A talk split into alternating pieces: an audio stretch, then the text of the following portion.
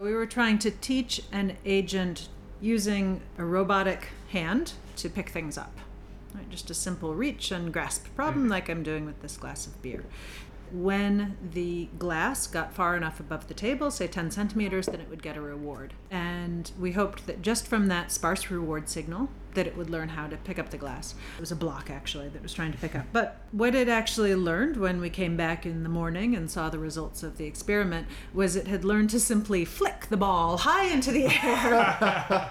out of reach and not at all the solution that we wanted. So it's almost about how you do it, it kind of finds flaws in the way you've defined the task almost, doesn't it? It's super clever. It, it works out how Like to a- get around your lack of clarity. yeah, like a clever child, exactly.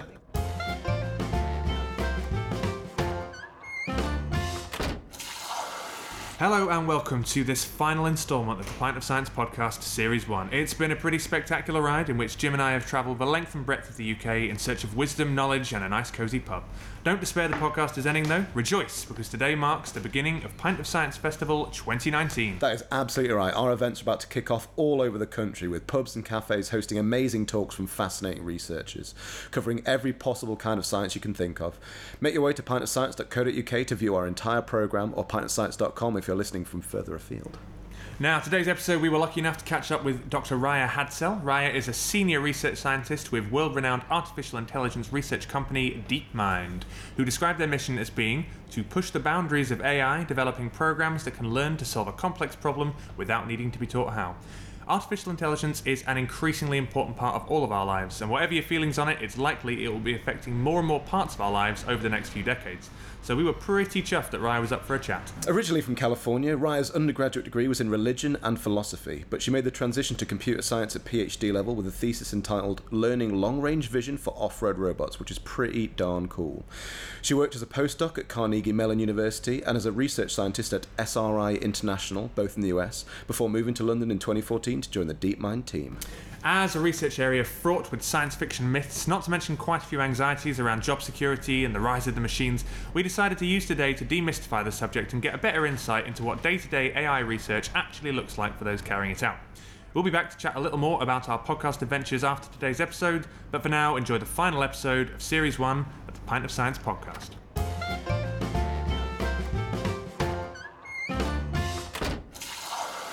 This podcast is made possible with help from our sponsors, Brilliant.org, a great place to head if you want to learn something new every day. Brilliant.org teaches you science from the ground up by setting questions and challenges every day and then explaining the science behind them. Brilliant.org's newest feature, Daily Challenges, helps make learning a daily habit. Every day they publish several problems that provide a quick and fascinating view into maths, logic, science, engineering, or computer science. So if you're inspired by what you hear today and want to learn a little of the science behind it yourself, check out Brilliant.org or download the app. There's a link in the description, and the first 200 people to subscribe will get 20% off their premium plan. Let's start by getting our audience up to speed on what is DeepMind. So, artificial intelligence is a term that's been thrown around for many decades, since Marvin Minsky first started thinking about this and others back in the 60s, really. And AI was meant to be any computer program that could sort of emulate some of the decision processes of a human. That resulted in a lot of products that were very specific, more sort of expert decision systems that would, for instance, run your dishwasher and make it be more efficient. Now we're starting to think about how can we automate that entire process of coming up with a solution and make it more general so that there's one algorithm that can be t- deployed in lots of different problems and come up with a solution. So much more general in the same way that biological intelligence is general. Uh-huh. Learn how to optimize whether you're an octopus in the sea or a fish or an insect or a human, we try to learn and optimize for that environment. So that's a little bit more what artificial general intelligence is supposed to be. DeepMind is a it was a startup company back pre 2014 and then it was acquired by Google and it's now part of the alphabet sort of umbrella of different companies. So we work a lot with Google but we're separate from Google. We act a lot as an independent research institute. We do a lot of blue skies research specifically trying to solve the problem of intelligence and figure out new problems to solve once we have figured out intelligence. So the majority of staff there are research staff. I mean, we have almost a thousand people now uh, just at DeepMind, and I would say that we're about half core researchers, research scientists, research engineers, and then half are a little bit more applied in different areas, working on different products. Um, Okay. And does what you do, does that feed into other Google products? So some of the applied group works with other Google groups and problems with I don't know YouTube recommendations, things like this. Um, thinking about data center optimization. The work that I do is really just in fundamental research. So, on their website, DeepMind describes the company as a world leader in AI research and its application for positive impact. How does the company kind of measure whether they're having this positive impact? Yeah, that's a really good question. Uh, what's the metric for that? Um, I don't think we have any clear metric. It's a little bit of we know it when we see it, and we hope that the rest of the world agrees with us. But we really would like to solve new big problems that the world acknowledges you know need to be solved and that we don't have good solutions for. So things like some of the incurable diseases that are out there uh, we really see artificial general intelligence as being a really powerful tool that could help with curing some diseases at least modeling the climate in new ways. Work that we've done recently has been on how Google data centers optimize their use of power and cooling mm-hmm. to bring down that energy bill, which helps Google in terms of their wallet and it also helps the world in terms of not creating more heat. I suppose if you can roll that out across more than just Google as well, then you've got Exactly, potentially massive exactly. solution there. So DeepMind's higher profile kind of research projects, and one of the ones I think I probably came to know them for was AlphaGo. So this is the first uh, computer program to defeat a professional human Go player. First of all, what actually is Go? And why why use Go instead of like I suppose chess was the, the famous one that springs to mind. Why why is Go a superior choice? Well, it's just a lot harder. So, Go is an ancient game, and I am not the expert in this area. so, I will just say that it is centuries, if not millennia, old. Simple game involving putting down black or white stones and trying to capture territory. And the interesting thing there is that there are two people playing back and forth. If there's just one person playing, if you tried to play Go Solitaire, it'd be really easy. You would just sort of capture all of the territory and be done. But because there's two player, then there is this uh, very complex strategy that happens. Um, and it's a very open game in that you can play anywhere you want on this big board. It's 19 by 19 squares. And that creates this explosion of possible futures of different ways that the game can go. And I don't have at hand the relevant comparison, uh, the intuitive example of that it's however many grains of. If you took each grain of sand on the earth and that was its own world, then Right. Okay. it's something like it's complicated. um, far larger than the number of uh, atoms in the universe, I believe. Is, Right. is- is Wow, where we're at, okay. In terms of the number of, Of possible game ways that the game can be played. So it's really hard to come up with a solution if you're writing a computer program. Um, and the same thing exists. Chess is hard to sort of automate, hard to, to win with a computer program for some of the same reasons, but Go is just much more extreme. Okay. And so we approached this instead of starting with rules and sort of trying to program in what does a Go player think about. Instead, we just learned the whole thing from scratch using this AGI approach of having a neural network um, that learns directly from the data that it sees and the experience of playing the game. And you ended up beating the human.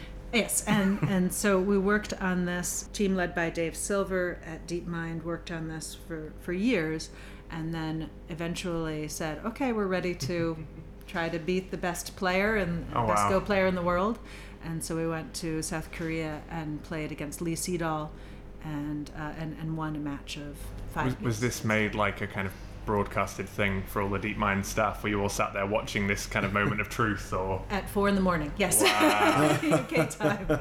So those of us that were still in London for this, uh, we came into work. A lot of us came into work um, at in, in the middle of the night because that's when it was being played in, in Korea, and we watched the game. And we came into work because if we came into work, we could see sort of the dashboard of what AlphaGo was was thinking, Oh, what so its get to see it. expectations were. Ah. So we got to see a little bit more information, and it was quite edge of the seat. Uh, That's so cool. very very exciting. Yeah, they're watching the computer like sweating back Yeah, in the office, like, whoa, this guy's really good. so, what exactly does an AI look like when you're viewing it on a screen then? Nowhere near as exciting as in the movies, unfortunately. um, it really looks like a set of just graphs of plots over time, um, which reflect the AI's expectation of winning, what it thinks its own probability of winning or losing are at, at any at any point, and also we see its predictions for what its opponent is going to play next. So we get to say, ah, it thinks that the best move for Lee Sedol is to play there. And then we see where Lee Sedol actually plays. So you sort of get an idea as to how well does AlphaGo understand Lee Sedol in that game, correctly predicting, which of course is a huge part of doing well in Go or chess related games. And then also just how well it thinks it was doing. So when we saw it start to take a nosedive in one game that Lee Sedol actually ended up winning, we knew that there was something going wrong, and, and indeed it lost. It lost its confidence. Oh. It's so crazy to think that's probably how like a human brain also could look if you graphically represented it. That's probably Lee Sedol's brain. Oh, mine would definitely start at zero and stay there. I'm not sure about that. So um, a follow-up kind of success story after AlphaGo then, and I know this isn't your area, so we'll, we'll move through it re- relatively fast. But AlphaGo Zero was this, the kind of follow-up project that was even more of a big deal. Why why was AlphaGo Zero a bigger deal? Well, there was AlphaGo Zero, and then there was actually Alpha Zero, and they were both exciting because they removed some of the assumptions, they removed some of the engineering elements, and they made it into a more of a pure learning algorithm.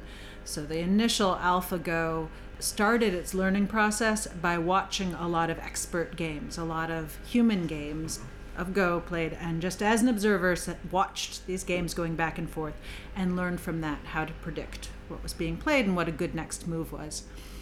With AlphaGo Zero, we took that away and it learned directly through experience from the beginning.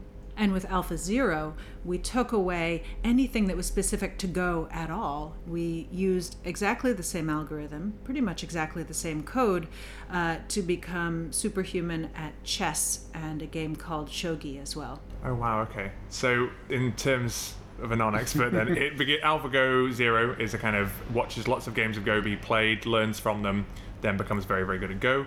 So this that's sorry, that's just AlphaGo. AlphaGo Zero does it by playing against what itself, Just by itself. Playing- okay. Self play. self-playing, and becomes incredible. And then Alpha Zero, and this is the one I'm finding the hardest to get my head around. How, how did that then become great at three games using the same algorithm? So that just took away anything that was sort of hard coded in that was specific to Go. Okay.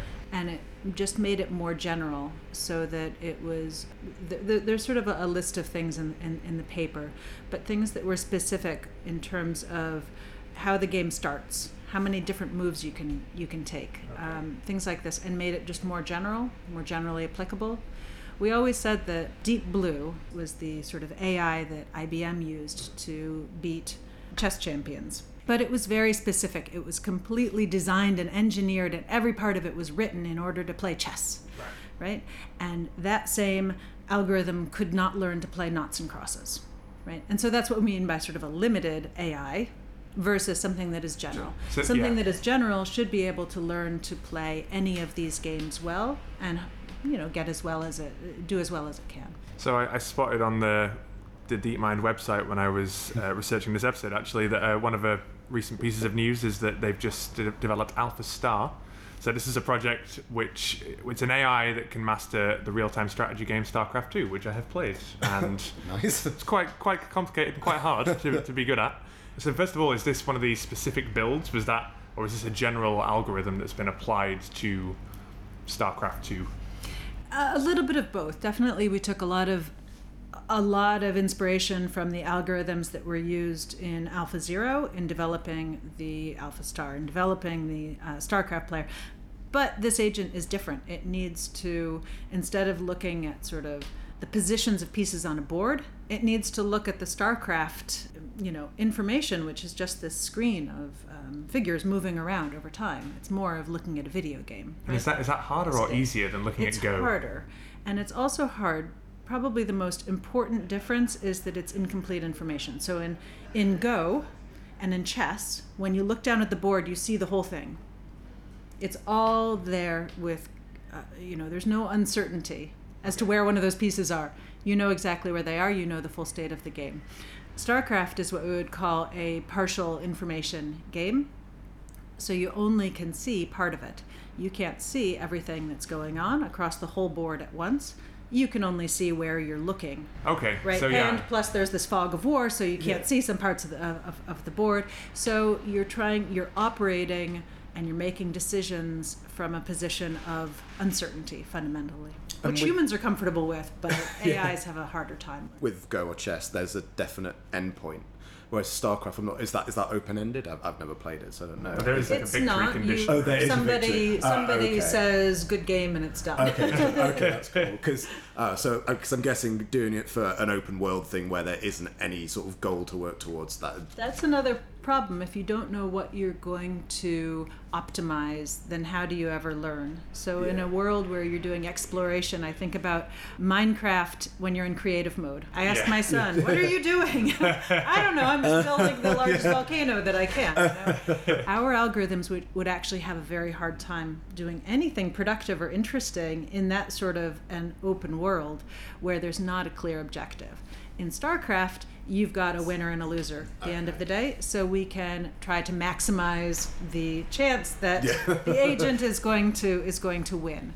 But it's a hard learning process. So it is still a general algorithm, but it is different from Alpha Zero in certain ways. I just had my first tangent alarm go off when you said about creativity and like a purpose. It got me thinking about. I, I know that there's art that has been generated by AI before, at mm-hmm. least like very impressive pictures that are Yeah. developed completely from no human starting point. But I guess in that circumstance, the computer computer's still being given an objective, even though arguably art is about being creative for the sake of creativity. And I'm sure lots of people will disagree with me on various parts of that, but.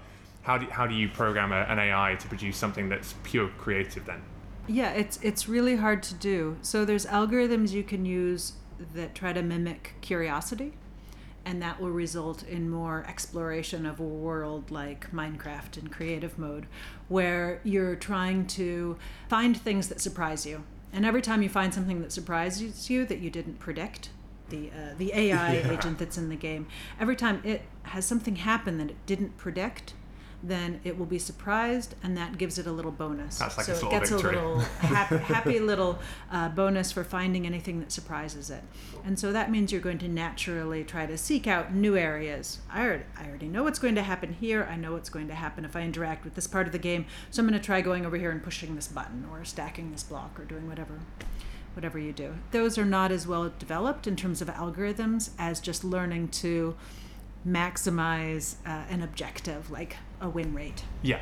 Are you like a gamer outside of work? Is this something that you've come to as a researcher? You've suddenly found yourself interested in video games? Or? I'm not. I'm not a gamer, although I've I've played StarCraft too. Uh, well, I imagine. Yep. I, I, I decided it was important for you know background uh, research purposes. That's why I play Um, my, all my video games. Yeah, as yeah, well. yeah, same. definitely. and I am a puzzler. I, I've always done puzzles. Uh, Okay. My parents won a brand new car by doing puzzles as a family competition, uh, some, a national national puzzle competition in the U.S. when I was about ten years old. I thought that was like pretty, crossword pretty cool. style puzzles or It was a bunch of different categories of puzzles, from word puzzles to more complex things. Some of them were on were in computer games, some of them were not. But logic puzzles, word puzzles, yeah, okay. just different types of puzzles. And I see. Because we are both quite Yeah. geeky gamers Yeah, yeah. deep down, Into and video games. we've. Um, I mean, from my perspective as a human, not particularly skilled video gamer, games were hard when I was ten, and they're still quite hard now. But presumably, the artificial intelligence going on behind the scenes in the gaming world has actually come really quite a long way. I mean, I I think that it has. Interestingly, some a lot of these ideas about uh, agents learning within a game existed quite a while ago. The founder of DeepMind is Demis Hassabis. He was originally started a gaming company, and he developed a game called Black and White, where you interact with the game and the way in which you interact with it drives what happens in the game. Every everything else is driven by that interaction, that feedback loop that happens between you and the game. Um, so the game evolves because of how you treat it, Okay. sort of like a dog that you would you know treat give treats and treat well or treat poorly. And I do play Subnautica. That would be the All right, one okay. game. That, you guys know that game. I actually don't, don't, know that one. afraid. Oh my I gosh! don't know. Oh my So gosh! sorry, Subnautica okay. is amazing. I could go off on going a, on the list. a massive tangent about video games, but being as you're not a gamer outside of work, we'll, we'll avoid that. That's true. I'm not sure my girlfriend needs me to find another one to, to get obsessed with. Let's think about the puzzles and stuff. Is that what sort of pulled you into the computer sciences? It is, I would say. I mean, my parents very much told me to maximize for that curiosity reward. They said, go find the thing, go out into the world, When go to college, find the thing that you know least about that is the most interesting to you, and learn about that. And I ended up with a degree in philosophy and religion, which I'm not sure they actually could have predicted. And then I was actually starting my graduate studies in philosophy, and I said, wait a minute. This is still interesting, but I'm not curious enough that I want to spend a career in, in the world of philosophy. And so I sort of retreated back to things that I knew that I was good at, like solving puzzles, um, thinking creatively, and I learned how to, to code. I took a class in Java back in the early 2000s and then got hooked, got a degree in computer science, went and did a PhD in computer science. Happened to do the PhD with Yann LeCun, who just received the Turing Award, or one third of a Turing Award, for his work in sort of fundamental computer science and AI. So I learned a lot about neural networks, and then the deep learning revolution happened, and a lot of people became really excited in neural networks, deep learning, uh, the, these topics. Was it a master's degree you got in computer science when you made that transition from philosophy to Yeah, your well, PhD? I, I spent the rest of that year of philosophy study actually taking computer science classes and math classes, and then I did a master's, Okay. and then from there I did a PhD. So I think that's probably quite inspirational for a lot of people who finish their undergrad degrees and have that panic of like, uh oh, yeah, I, like, I enjoyed that, but I'm not sure I want it to be my Yeah. degree. And I think that's great. I think that doing your undergraduate degree should be all about learning to critically read, critically think, uh, be creative, be a problem solver. These things, those apply in, in just about any field you, you can think of. And it's very easy to catch up on skills that you don't have once you're really motivated. Oh, yeah. Oh, okay. now I know why I want to learn this. People have to choose stuff so young as well, don't they? That's the thing. It, sometimes it takes a degree to be like, it's like you say, you, Yeah. you study your philosophy and we're like, this is still really cool, but actually now I'm a bit older and can see like a career. Is that what I want? I feel people have to make very big decisions at a very young age. It's, it's kind of crazy. From religion and philosophy to computer science is quite a, a jump. But do you use any of the the philosophy and the religion? Does, does it come into your your research in any way? It doesn't. I occasionally, it, uh, for the most part, no. Um, I occasionally read a book on AI or AI ethics that's was gonna say, grounded the more on the on the philosophy side, Yeah. and I'm happy that like, oh, okay, I can understand the way this argument is progressing. I see it as always helpful if people have a diversity of backgrounds when they get to the point of trying to solve larger problems. I think that that diversity of experience is always uh, relevant and, and helpful. You are going to have more and more of these ethical questions cropping up as as we can use AI for more and more things. I suppose uh, it will surely be useful to be able to engage with that.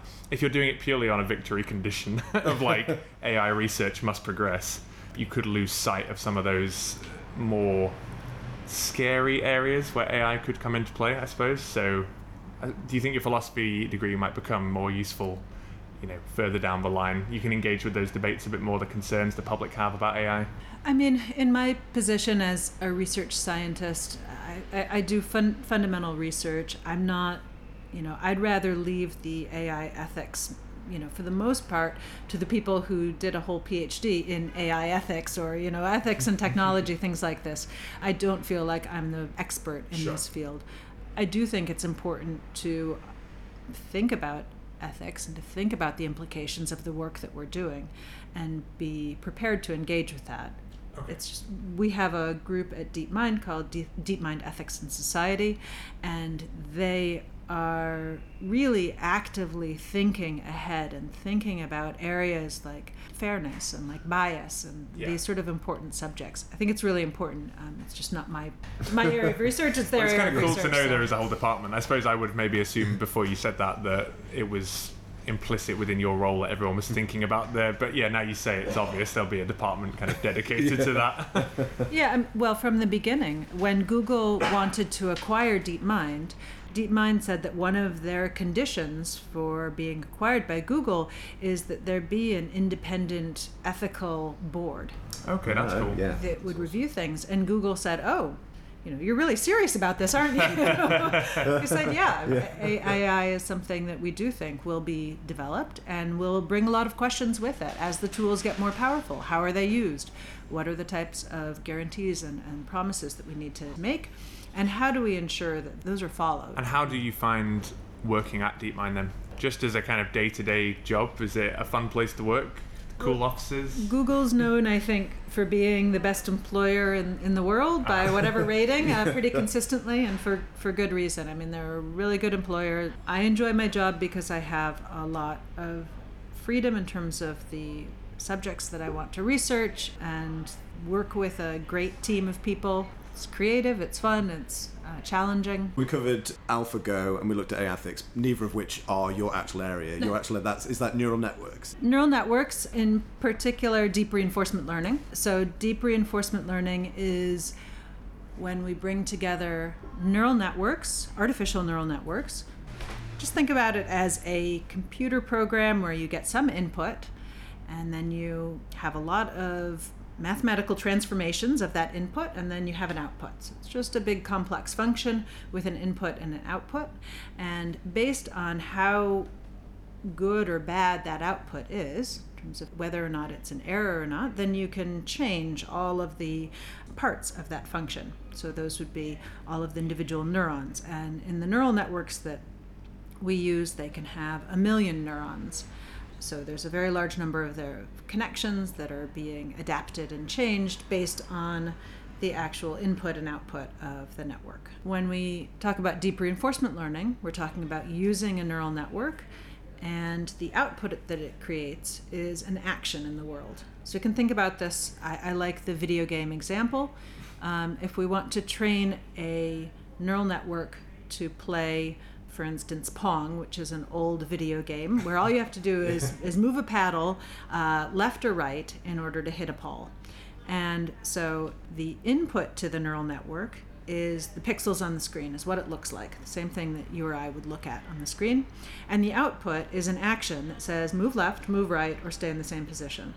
So you see the pixels on the screen, you propagate that information through this complex function, with it, which is the neural network, and the output comes and it says move left. So you move the paddle left by sending that signal to the joystick, and eventually something happens in the game. Either you lose a point or you gain a point, uh, you end the game altogether, and you send back either a positive or a negative feedback signal through the network. And so you're just trying to get better and better at the game. So you use the winning or losing or the points in the game that you get as a as a reward and you keep on trying to get better. So you want to increase that reward.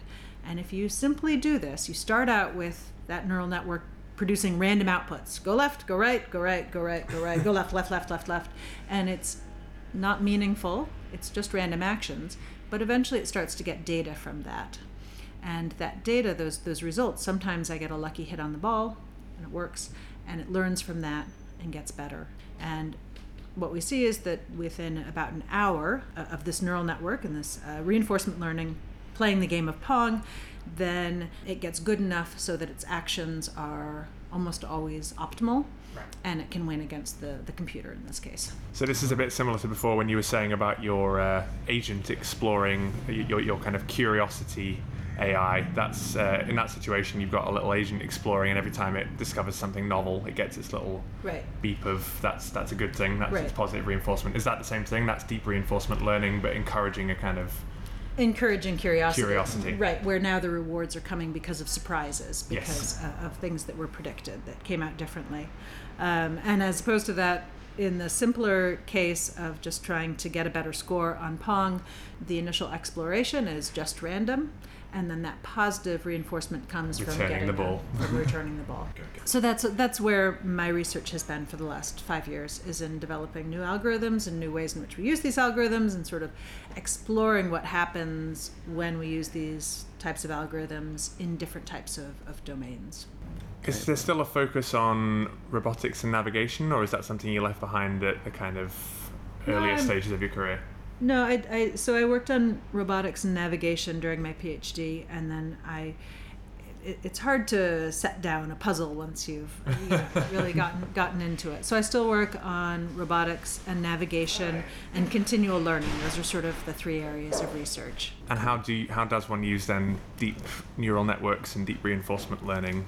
If we're talking about navigation and mobility, which I think is what your your original thesis was actually literally on off off road robots, essentially, wasn't it, and how they navigate in these complicated environments. So, sort of, what's an application of deep reinforcement learning in robot navigation? Navigation's a really fun problem. I mean, if you can look at the whole world from up above and see the whole thing, make it fully observed, so would say, then it's not hard to plan a path from where you are to where you want to get to. So over to St. Pancras, right, to catch a train.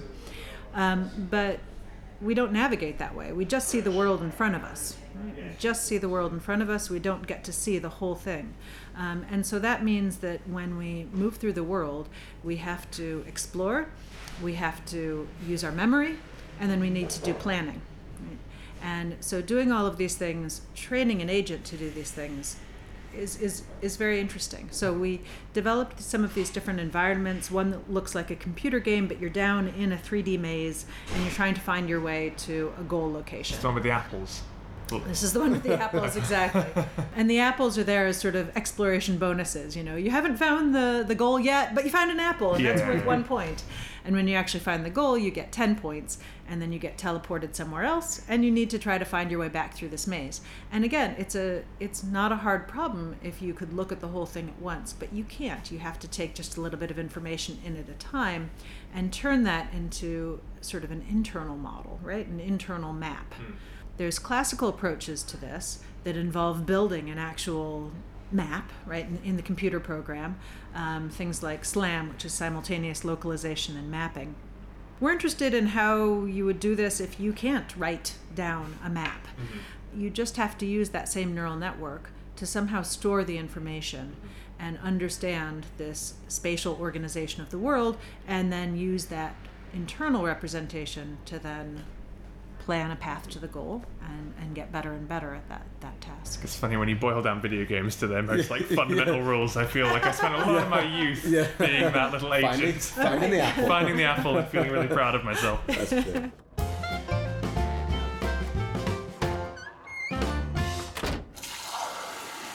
So you've got on a problem and you've got on a computer. How do you teach one to solve the other? Raia knows all about the challenges we face in the ever developing world of machine learning. And if you'd like to learn more as well, brilliant.org is a great place to start.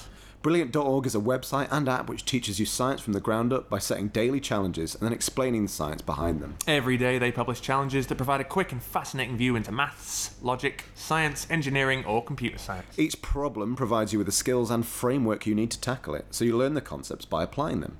There are quizzes if you want to learn more, and a community of fellow problem solvers if you get stuck. And Brilliant.org have a course on machine learning. I really think I should take that actually. so if you'd like to learn more about today's topic, there's a course that's perfect for you. And here's something else to help your knowledge evolve. We've put a link to brilliant.org in the episode notes for this podcast, and the first 200 people to sign up through that link will get 20% off their premium plan.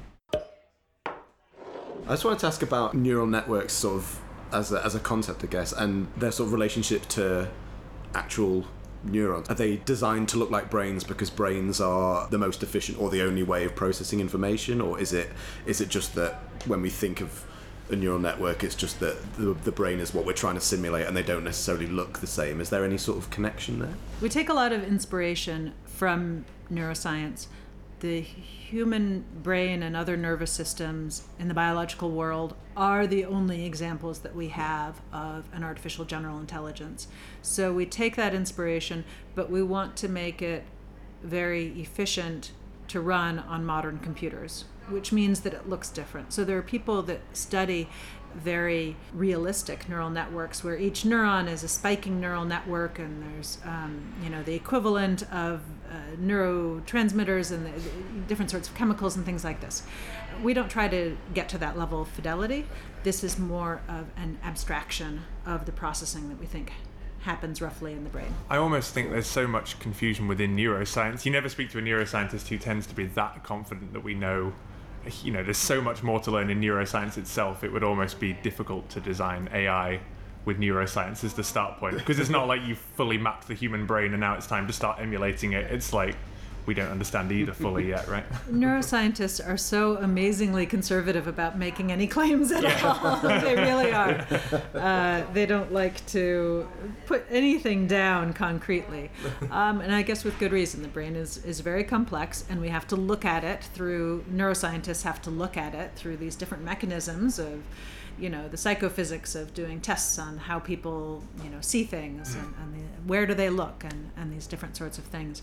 Or looking at people with very that have had um, some injury to their brain and what can we infer about things that way? Or looking of course at the actual brains of, of rats and mice but even there they're looking at small populations of neurons. They're not getting sort of the whole picture of what's going on. Is there any potential to do work the other way around? So is there research that focuses on how what you presumably can create in an artificial intelligence kind of neural network that could be applied to the brain in, in areas where neuroscientists don't quite know what's going on? Well, we're just starting to have research that can feed back, I think. I've done work in navigation with representations that look like grid cells, which exist in the brain and the, um, for navigation in rodents. Seeing things that look just like grid cells and act like grid cells inside of the neural networks that we were training. And so, uh, if we train them in a particular way that's in some ways similar to how a, a mouse learns to navigate around the world. So, that was a paper that we published in Nature year before last. And the neuroscience com- community was really excited about, about this result, I think, because it gave some external validation of different hypotheses that they had. And also, it did open up new avenues for exploration, new avenues for, for research. When I was looking at your um, TEDx uh, Exeter talk, actually, I had another thought about how potentially we could learn from AI as, as opposed to the other way around. You showed that clip of, and we'll put this on the blog so people know what I'm talking about. There's a really hilarious clip of a sort of artificial intelligence agent. I don't know if I, we defined agent, but the agent is essentially the the AI's kind of manifestation within this video game world. I mean, it's that neural network that produces actions, and we call it the agent because it has autonomy. It's not just a program, it has autonomy, it makes decisions, and so agent is the common way that's re- referred to. So yeah, you showed this clip of this agent which was controlling a humanoid figure. It looks like a man who is moving in the most hilarious and bizarre way, kind of using its arms to stabilize its movement. I think the purpose of the AI was to see, see if it could learn how to use a human body and like h- how it could learn sort of normal gait and, and move through an environment using all the same human joints. Uh, because obviously the body's extremely complex. Now that looked kind of ridiculous, but as you say in your talk, it comes from a place of efficiency. So it's waving its arms about like crazy to kind of stabilize its body. But actually, is it possible that you know we as humans are the ones who actually aren't moving as optimally as, as we could? If, if sports people were moving at like full efficiency, is it possible they'd be moving like that? Well, uh, the agent moves that way because that's all it has ever needed to do is to run through these obstacle courses that we've created in this little simulated environment. And that's not a lot of variety compared with what we have to do. Plus, that's not a real human body by any stretch. It's a gross simplification. of it. 23 joints or something. And so isn't it's it? not particularly trying to conserve energy, for instance. It can use as much energy as we want. We're not going to throw out our arms with each step we take because we don't need to in order to maintain balance, and people would laugh at us. These are powerful motivations It's such a funny bit. um, so we, you know, even a professional sports player, they're still going to do a lot of other things with their with their body, and so that sort of acts to regularize how, how their actions are, um, et cetera. But you do see that people who are incredibly good at a sport will optimize to the point of where it becomes something that's quite extreme. I would think that probably, like, to some extent, AI research would, well, you'll know better than me, but would play into those, you know, very high level sports people. Surely part of the research that goes into deciding how Usain Bolt should, like, launch himself off the start block. You know, is, is there potential for the use of AI in that kind of field? Well, I think that our models of the human body would need to get much, much closer to the actual human body and the constraints that, that, that we have before. Um, because right now, this is just, con- you know, there's no penalty for overextending um, your joints or things like that. Sure. There's not damage, there's not pain, and there's not energy conservation. But if we took this to a point where the models that the agent were controlling were a lot closer to real human bodies, then maybe. I mean, in the case of AlphaGo, then the games that have been played by by AlphaGo have really inspired the you know go professionals.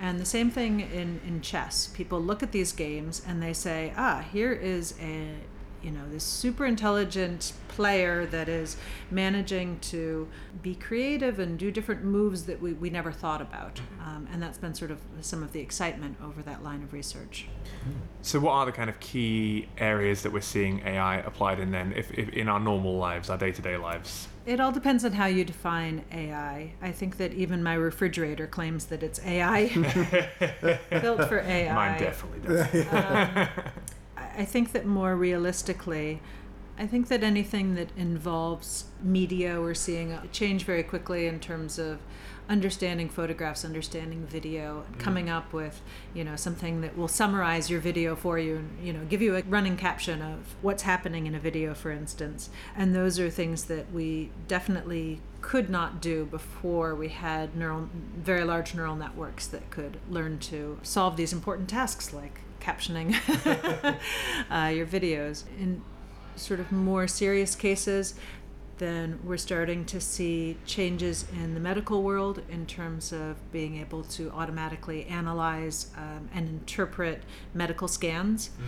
Um, and this is really important for places where there are only a few doctors in the field or in areas of the world where those doctors are not, not very available, or simply to come up with an initial assessment of, of a condition. Doctors must have such massive fatigue if they're under those huge workloads looking at like MRI scan after MRI scan. If you could have a, a machine that had learned to spot the early signs of like a cloud on the lung or a tumor in the brain, Right. you could kind of have that first sifting stage. Where we, we talked to Sue Black about it, didn't we? Now I think about it, we had a really interesting chat with a, a forensic anthropologist in episode five of the podcast, mm-hmm. where she talked about how police have to examine Yes. really horrendous footage, a lot of like these awful crimes, mm-hmm. but they're hoping to develop software that can spot clues that might lead to identification of a, a suspect. And, and an AI could do the kind of trawling stage, Right. looking through that kind of quite disturbing footage, and then you could bring in a person to validate what the AI spots. A lot of knowledge and a lot of expertise, yours included, goes into kind of creating these machines that can learn extremely efficiently. Can some of that learning in how to create a very efficient teaching method can that be put into practice in the non-AI sphere? So as far as kind of just teaching goes, for example, do you think lessons learned from the world of like programming these deep neural networks can be put into use in the world of teaching? You know, there's been so many people that have thought about things in this direction in terms of individualizing or personalizing education per student because all students are going to learn differently and having a, sort of a, a, curated curriculum for each individual student could be really valuable. I- think that that's certainly possible. I also think that the role of human teachers is is very very important. I mean, you say that AIs can learn more efficiently, but that's not really true. They're actually quite inefficient learners in some ways, but they can learn in very focused ways on a lot of data, and they don't need to sleep or eat, right? um, but humans are much better at learning um, and more efficient at um, learning a curriculum of knowledge, going through a math course and learning the fundamentals and then applying those and then learning more things and learning tools and putting it all together. We don't have machines that can learn in that way. What I like about reading about um, machine learning research is that you boil down what teaching and learning and task solving is to its most sort of fundamental components.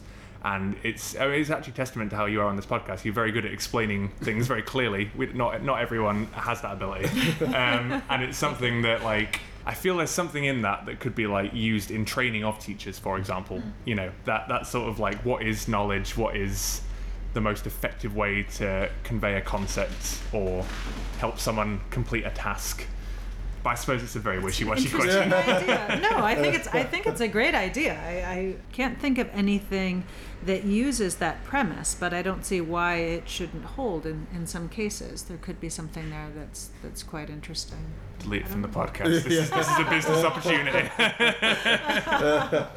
um, and, and this actually leads on to my next question, which is: Do you find yourself, as you are, you know, your day-to-day job is all about kind of teaching machines how to perform tasks? So, do you find yourself when you're like, you know, teaching your children, do, do you find yourself being excessively efficient? All right. Well, their nickname for me is Robo Mum. Sometimes. so, um, but I think that's more about that. I manage a, a team at DeepMind, and if I come home, and probably there's many managers out there in other fields that also, when they come home to their families, they have to take off the manager hat and, and put on the, the, the parent hat. I don't know. I sometimes we certainly have very interesting discussions at home about, for instance, the ways in which my agents will cheat when I try to teach them a problem. mm, find the most like easy way of doing the task. You mean? Exactly. Right, okay. So we were trying to teach an agent to navigate through the streets of New York. And if you've been to New York, you may have noticed that almost every street is a, uh, is a one way street. Some avenues that go both ways, but for the most part, they are one way streets. And this was using Street View. If you know what Google Street View is, I'm mm-hmm. sure that you've used it. So you get sort of this first person view of the world as if you're down on the street.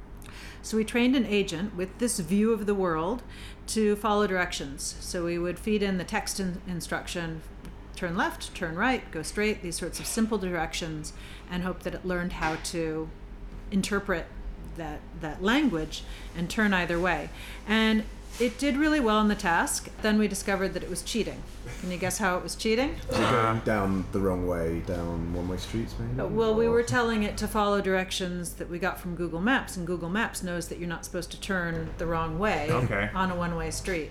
So basically, the agent, rather than interpreting the text instruction, the, the language instructions, it just when it got to the next intersection, it would go whichever way the traffic was going. Ah. It just played follow the leader. and in fact, if by mistake it went the wrong direction and it had traffic coming at it, then it would say oops and it would turn around real quickly and go the Doesn't other work as a human driver, does it? which we figured out when we finally tried to debug what was going on with this agent and we gave it directions that were specifically going against traffic on one-way streets and it wouldn't do it right, okay. i'm not sure if that's really smart or really stupid but I read about a similar one recently with um, the Huskies. There was a an AI designed to spot. It, it was fed lots of images of, of husky dogs, and Yeah. then it was like put to work identifying huskies versus wolves. I think it was. It was right most of the time, except on this one image. They were looking at this image and they were like, "Why? Why could it not work out this one?" And it was because there was snow in the background of the shot, and it had basically rather than learning a lot of its rules from like the cues and the face facial structure of a husky versus a wolf. Yeah. it had just noticed that a lot of huskies have snow in the background. So this one wolf they had with snow in the background the ai had been like that's a husky. And the humans were like nope you've No, learned you- the simplest you're the rule there. thing. efficient but not correct. So it's almost about how you do it, it kind of finds flaws in the way you've defined the task almost doesn't it? It's super clever. it, it works out how like to a, get around your lack of clarity child yeah like a clever child exactly well i think it comes from having multiple objectives. If you give these really sparse reward functions where i'm just going to give you a point if you do exactly this then there's lots of different ways to interpret that you know? Even just saying tell me when you see a husky tell me when you see a wolf.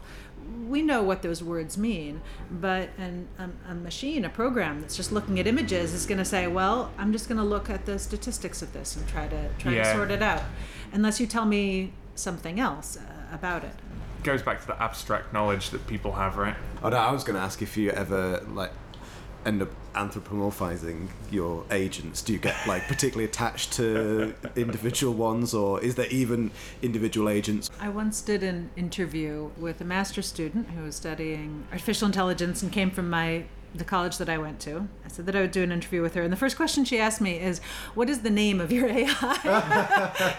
this was not a question that I had been asked before. Oh, what is the name of your AI, and is it female or male? It's like, all right, we really do not understand each other. Got to name it Hal. Yeah, yeah, yeah. it, right? Um, Um, well, I, I, I would say that we do you see a lot of behaviors. One of the most interesting things is understanding how are these agents solving these different problems. What are the strategies that they have? What are they seeing that I'm maybe not seeing? What are the ways in which they are finding tricks? And what sorts of interesting behaviors emerge? How does an agent use a neural network as a memory bank? To solve a navigation task, things like this. And sometimes we're mistaken. We think, oh, this agent is really small, smart, it's really solved the problem, and it hasn't. And we find that out through doing careful analysis, additional experiments, uh, uh, ablations of experiments, things like this, in order to really get at what is what is happening. I suppose otherwise you got that sort of confirmation bias thing going on, don't you? when you Absolutely, start to absolutely. We still have to be good scientists. And I guess like any, you probably naming it probably isn't a good a good idea. How much of your so you know codes do do you share a lot of it, or is there stuff that you you know the stuff that's sort of proprietary you want to keep to yourself? Yeah, it's when we develop things, when we write code in Google, then it's hard not to use a lot of different Google tools that are proprietary. Mm-hmm. So for us, open sourcing is harder than if you're in an academic department and everything that you're using is already open source. Yeah. But we open source things that we see that there's a lot of value to. We try to we try to make libraries public. We try to make environments public. So the Street View based environment that I mentioned for navigating, that's an open source environment that we've made public. Because this must make progress so fast. When it's computers and code, you could presumably have everyone across the world literally publishing exactly what they did to the point that someone else could pick it up and run with it. and that's also a good way to reproduce bugs and have those. So if if I have results on my code, and then I publish my code, and you run that code and you get the same result, all it shows is that we ran the same code. It doesn't mean that the underlying algorithm is, for instance, bug free, that there aren't issues with But is that not what the review process is for? Well, yes, but there can be things. There's two different things that you want to do. You want to open your code so that people can build on it quickly, um, so that as a community we're sort of uh, growing, scaling. But you also want other labs to try to reproduce because you can get a lot of information out of that. Ah, yeah, okay. when- that by having that that disagreement between results when you thought that you had the same implementation, Yeah, you learn from that. You do. It's frustrating. Exactly, but- that's but- it. But we learn from that. So there's two different things there that are not always. It's not like one is, is aligned. purely better than the other. I see what you're saying. Yeah. Usually we find that if we publish a paper that the community is excited about, then there will be, regardless of whether or not we put code out there, there will be an implementation of it on GitHub in a matter of, of weeks. And sometimes that would be a better implementation that than what we have. I don't actually know what Git, GitHub is. GitHub is just should. a big repository of code. Ah, right, Just- okay. You can have count. You can contribute to projects with a thousand different coders contributing to them, um, or just have your own individual code up there. But it's just a way to to share code. Sure. Now, you say at the start of your TEDx talk that we're actually quite a long way from producing human level intelligence at the stage we're at, which is good to see people being honest as opposed to like headline worthy stuff. But I mean, how what what are the kind of major obstacles do you think at this stage to producing that human level intelligence? If we're looking at the long game over the next, I don't know. Well, first of all, how many years do you think it will be? Or is that is that I'm even not is, going to answer that one. well, is that even a desirable thing to do? Right. There's a lot of discussion about whether or not we're trying to make tools to solve problems that humans can't solve, or whether we're trying to replicate human intelligence. And I tend to think we are trying to, it's the former, not the latter. We're trying to develop AI as a general problem solving approach so that then we can push it into the problem of um, modeling the climate give it lots of data, let it chew on that data for a long time, and then come out with a better model than we can with other methods. Same thing for a disease. Lots of data on this disease, but no real understanding of it. Um, let's see if this approach will help. But on the way, we're inspired a lot by human intelligence, so we use that.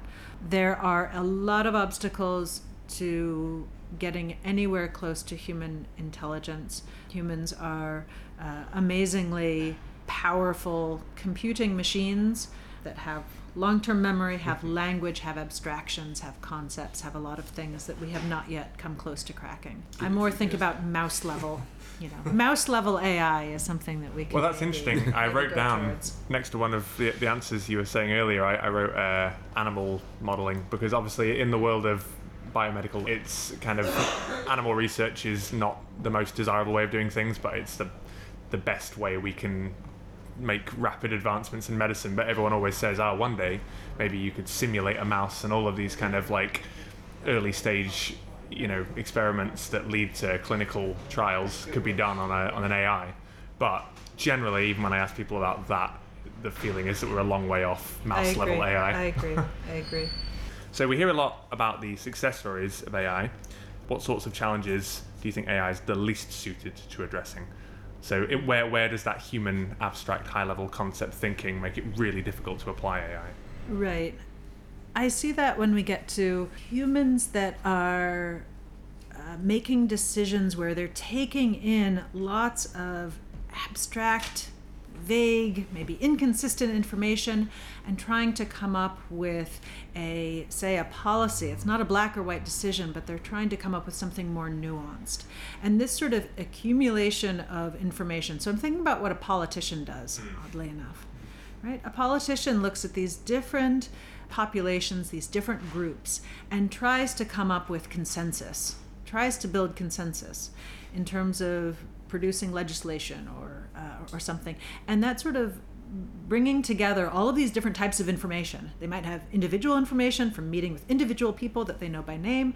Then they've got statistics over many people. Uh, they've got sort of groups that they have worked with, um, and they have their own background, their own history. And they need to somehow bring that together and then produce a convincing argument, right? Uh, and build consensus with other people. And that's the sort of complex, human focused, very rich uh, sort of thinking and, and behavior that would be i wouldn't have any clue where to start. I think that that we're a very very long way from It's almost like the hmm. government as a whole works as a giant neural network in that respect. but you can think about this at individual With levels too. Things that we do that involve a lot of, of, of person interaction and a lot of bringing together uncertain information and then trying to come up with something that's not just a black and white decision but is more of a and i'm going to now behave in this way. Yes, uh, yeah.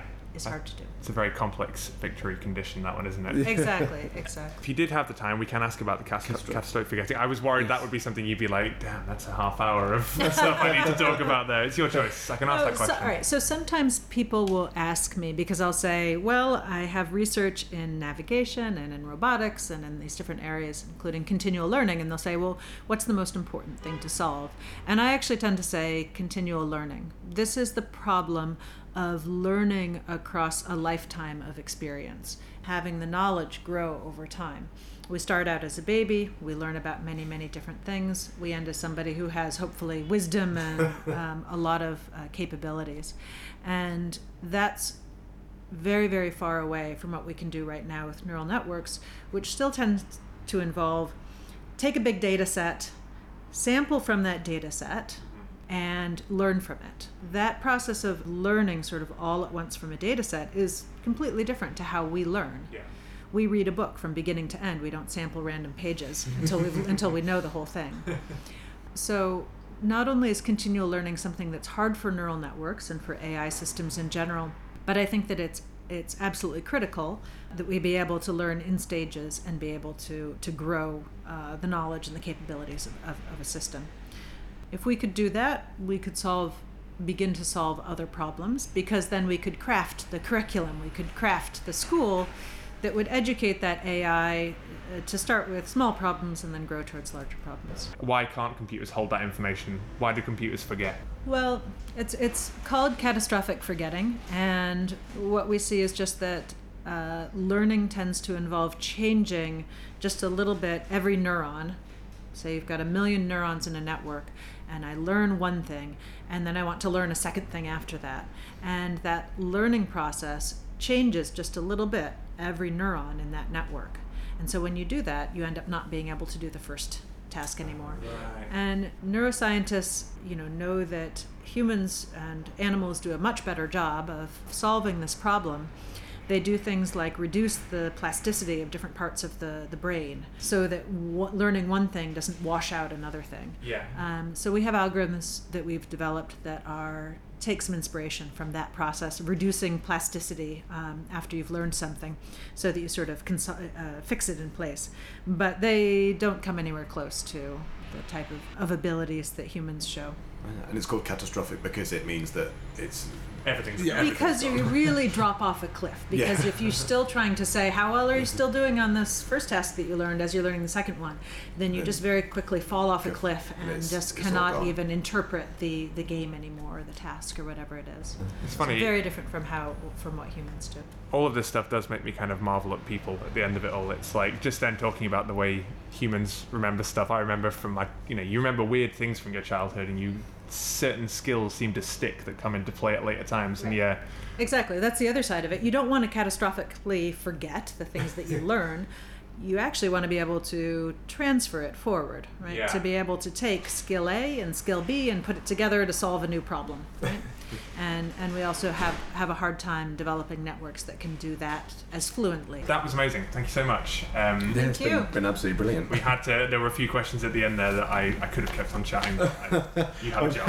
Um, yeah. the, the pint glass there, that's yours. Uh, that's brand new, Oh, fresh. Um, that 2019. So you can take cool. that back and stick it in the middle of the DeepMind offices.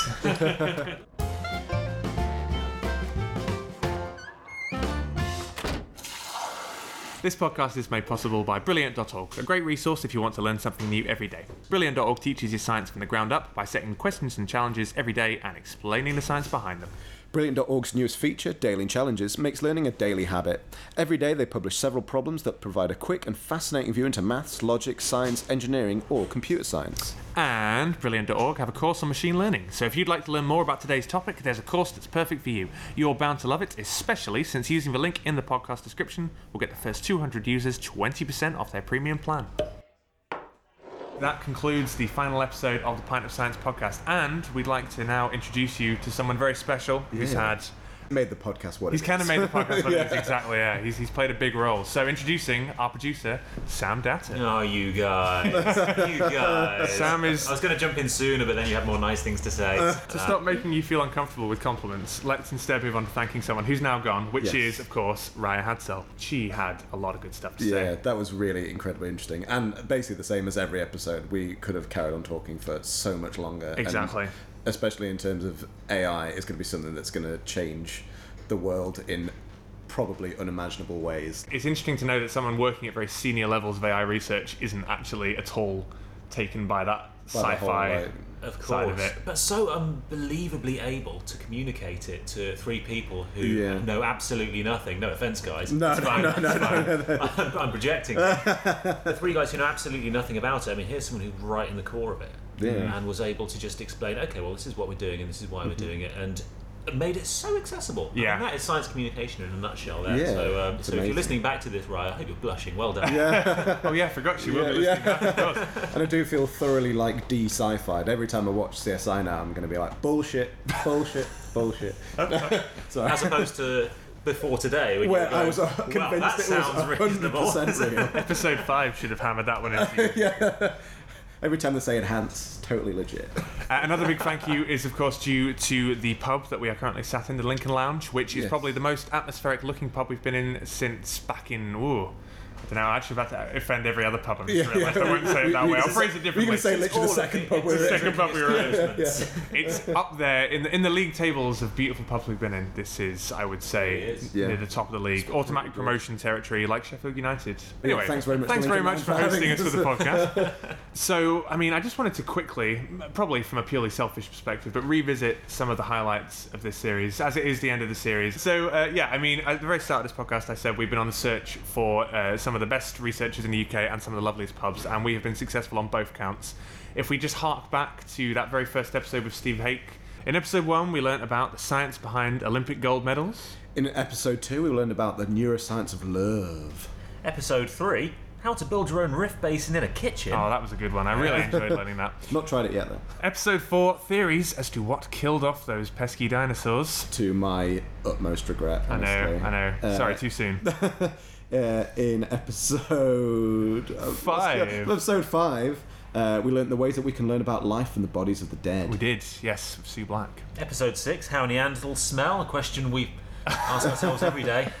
Episode 7, of course, uh, we learnt about the unusual and frankly slightly disgusting world of fecal transplants. In episode eight, we learned about all the energy sources of the future. Episode 9, I mean, as if we didn't know them already, but the simple rules of physics that govern all of life and existence. itself. And we've enjoyed them all over some delicious pints. Yeah, it's been pretty, pretty pinty. It's been a special, a special podcast, guys. Now, if you haven't already heard all those episodes, the first thing I would say is go back, start episode one, start listening. As you go through them, I would like you to tell everyone you know at the end of each episode. Go out there, use the hashtag Pintcast19 on your social media. Tell your friends and family who you just know love Pint of Science already that the podcast offers another way to access that fantastic sciencey knowledge and goodness. Also, of course, as we discussed at the start, we are now on to day one of the festival. Yeah. So if you haven't got any plans for this evening, tomorrow evening, or Wednesday evening, get yourself down to your local. Well, get on pintofscience.co.uk and just double check when we're in your city first. We almost certainly will be though. Get yourself down to an event and you can experience what we get to experience on this podcast for yourself, being in the pub with great researchers and great beer. and great beer. Exactly. Yeah, That's about the that's last. it for for 2019. Oh, ah, Yeah. If you want to make the memories more permanent, by the way, here's an idea which will help you sell the podcast to your friends as well. Get yourself a cheap white T-shirt and a sharpie. Other permanent markers are available. Just write down your favourite thing about every episode on a teacher on a T-shirt. On a t-shirt. It'll be on a T-shirt. On I'm a a T-shirt. I, can, I cannot stress enough. Do not write in Sharpie on a teacher. Miss, hold still. Rift basin in a kitchen, just on your forehead. No, on a T-shirt. Wear it out in public. Show all your friends. You don't, you don't even need to talk to them. then. This is why he's good. I bet you're wishing, you're thinking now, aren't you? Why couldn't he have been presenting all the other episodes of the podcast? Okay, thank you very much, Pint of Science podcast fans, Pint of Science fans. It's been an absolute joy to be with you. It's been wonderful. And we'll see you for series two.